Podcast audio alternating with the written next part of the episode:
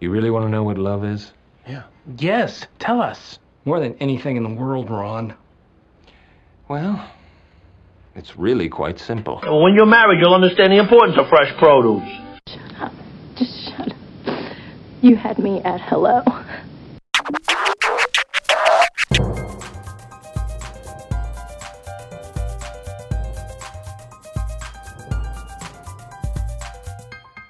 Hey, everybody, welcome back to the Hitched Podcast. This is Steve Cooper, editor in chief of HitchedMag.com. I'm joined again with the always fascinating, entertaining, uh, super guest, Dr. Trina Read. Hi, Trina. Steve, you're building me up too much now. Thank you. One of I'm these days, fine. one of these days, I'm going to do one of those big fat radio uh, introductions where they have all the sound effects and sound bites and stuff. It's going to be awesome. Maybe some theme music behind it. Yeah. So I'm just trying to think what my th- I'm just trying to think what my theme music would be. Mm. Anyways, let's, let's get on with it. let's talk get on with herpes, shall we? Yes, let's talk herpes, Steve. Okay, so um, this is, you know, I'm sure a lot of people are, well, I know a lot of people are dealing with it. Um, I've had people come up to me and talk to me about it. And uh, the, so, really, um, there's an instance that I know of where the, the guy has herpes, um, and the couple uh, thinking about a baby, um, and they're really concerned about you know how do they conceive and what the dangers are and her contracting it and all that kind of stuff. So we'll we'll dig into that um, and uh, we'll we'll dispel a lot of things and uh, educate people here so trina uh, what is Yes? herpes and how can it affect someone infect someone Well, genital herpes is an infection caused by the herpes simplex virus, known as HSV. So that's just the the, the so HSV. Mm-hmm. So there's two types of HSV. The first HSV one is like a, a, a common cold sore. So they're lesions around our mouth. And uh, you know, and, and, and uh, about 50 to 80 percent of the population have this HSV uh, one because it's just um, it's obviously very common. HSV two are lesions that are, can be found around our genital area. So when a person has um, herpes and they have an outbreak, um, it can either come in the form of uh, around a cold sore around their lip or around their genitals. Now, the, the, how it gets transmitted is skin to skin contact. So let's say you have a cold sore and you give somebody a kiss. That just the contact with the lesion on somebody else's skin, that it, it will it will um, that person will get the, the herpes virus. And HSV2, it's it's thought it's a lot of people have it. It's thought 45 million Americans, one in five, have HSV2. So what happens is if you're having if you have a, a lesion on your penis or inside your vaginal canal and you have unprotected sex, just the skin skin contact will will get you infected. So, and the thing about herpes is it never goes away. It's not like you can go to the doctor and get a shot and it, it goes away. Now, the thing about herpes is, you know, some people have several outbreaks a year. Some people have, um, uh, you know, an outbreak twice in their lifetime. So there's no rhyme or reason. It's, it's very hard for doctors to uh, study because every person when they when they manifest the herpes, the symptoms of the herpes and and how often it occurs is different for everybody. okay so if you have one so let's say if you have the cold sore it could also appear on the genitals or can it it can infect the genital area Yeah, so the good question, Steve. So if if you are if you have a cold sore and you do oral sex on your partner, you can transmit that uh, H, HS, HSV one to your partner and, and their genital area, which will you know so it, it can be infectious. So whenever so whenever you have an outbreak of a cold sore or lesions around, you just you just have to refrain completely from from skin to skin contact. Yeah. Okay. Um, and so, when is it okay or not okay for a couple to have sex? So this couple who wants to get pregnant, Yeah. uh, and he has herpes. Now, hopefully, he has had at least one outbreak. Obviously, he's had at least one outbreak because he understands he has herpes. He's probably gone to his doctor. And as I said, every the way herpes manifests for people is different. So for some people, when the herpes starts presenting itself, some people are itchy, some people have a, a discharge, um, some people have pain in their abdomen. There's different, you know, so everybody manifests um, the, the symptoms pre-herpes outbreak.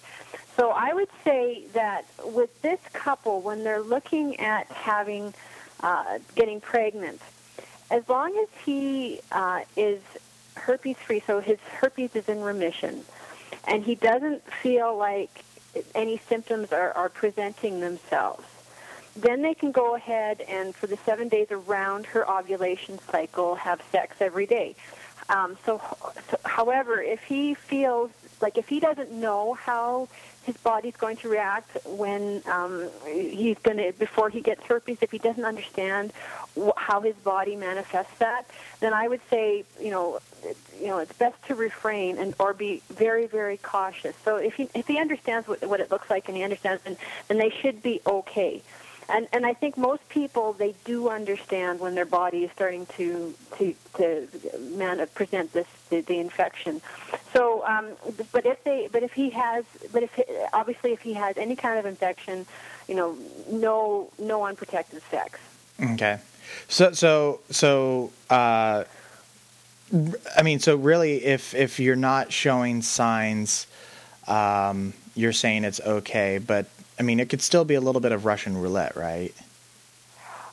Well, yes, like it is. It is, Steve, because sometimes with herpes, um, you can you can be pre- not presenting any signs, and and the herpes is starting to to come out, and and so you know it is a bit of Russian roulette. However, you know if if, if getting pregnant is, is a priority for this couple and they want to have a baby, then uh, you know that that's the chance they have to take. And you know, and I would, and I'm glad you brought this up. This this is something that you know they can go and talk to their doctor about. There's not really much that the doctor can tell them what I, other than what I've said already. So they just have to decide, you know, how, you know, is this a priority in their life, and are they willing to take the risk? Chances, you know, the chances are really, really low that you know he will transmit the disease to her. However, there is still that chance, and so they have to be willing to take that chance if they want to get pregnant. Okay, and so uh, in the in the unfortunate situation where uh, the wife does get uh, herpes, the herpes infection, uh, while she is pregnant, uh, what's what's the dangers or risks, or what's the next step in that situation? Well, if she were to have it if she already has genital herpes before she gets pregnant, and a lot of times people have herpes and it just doesn't present themselves. So that like it's it's sitting in their body, like it's in a nerve, it's in the in a nerve base in our spine. So and then it just comes out for no rhyme or reason. It just comes out. Mm-hmm. Um, so a lot of times, what before a woman gets pregnant, she already has the herpes, but she just doesn't understand it. So um, if she presents, if if she breaks out in herpes in the first or second trimester of her pregnancy, the baby should be fine. Obviously, if, if this is, you know, this is a situation, immediately go to your doctor. The thing about breaking out in, in in the herpes, a lot of women don't understand because there's just so much going on anyway with yeah. their pregnancy. There's just all this stuff going on with their body. A lot of times women don't recognize that they're breaking out in herpes, and that's when it could be a problem. So obviously, this woman is with a, uh, her partner has herpes. If something seems out of the ordinary during her pregnancy, first and second trimester, immediately go make an appointment with her gynecologist and, and, and talk with them. Make, just make sure that this isn't happening. So if it's in the first or second trimester, chances are the baby will be okay. The mom is producing antibodies in for the baby, and the baby should be okay. However, if the mother has uh, an outbreak in her third trimester, that's when things can get really messy. It's a very rare thing, but the, the neonatal herpes that gets passed on to babies, it can um, it, can be devastating. The baby can be born prematurely, and you know the, there's a lot of complications that can happen to that baby. I just want to say though, this is very rare. I think 0.04 percent to one percent of kids um, are are in this situation. So it's not a lot. but it's still something to be quite cognizant of. So it's it, you know the first second trimester if she has her first um, herpes episode, it should be okay. It's in, if she has it in her third trimester, that's when things get complicated. Okay. But it shouldn't happen. Like I don't want people to get all paranoid. you know, you have to honestly, you know, I, you know, obviously people have to be really, really cautious about, you know, when you're when you're dealing with this sort of thing. So, and, and if and if, if this is a big concern for the couple, and it sounds to me like they're already practicing safe sex, you know, uh, in the third trimester, just refrain from any kind of oral or uh, intercourse, eh, oral sex or any kind of intercourse, and you know, chances are they'll be fine. Okay. Um, and you know, you kind of just touched on it about the premature births, but what other, you know, in this in the unlikely scenario and the highly improbable percentage, uh, how would a uh, the child, the unborn child, be affected? Um, well, it, can cause um, some.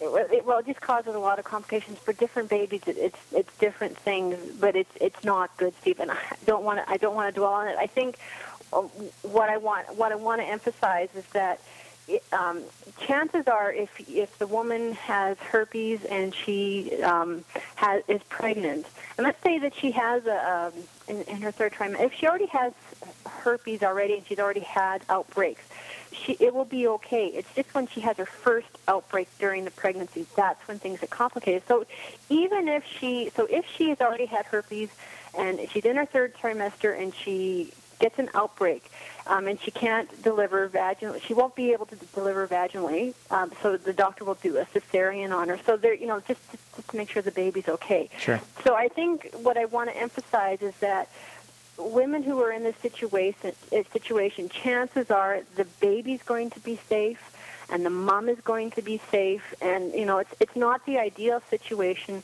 but it's it's you know it, uh, it's going to be okay. So uh, you know most babies that are born in this situation are healthy babies, and it's only the rare, rare, rare instance where it it gets complicated. So I think you know if if this couple is practicing safe sex and if they're doing all the things that they need to do to protect each other, then it should be fine, and they should be able to.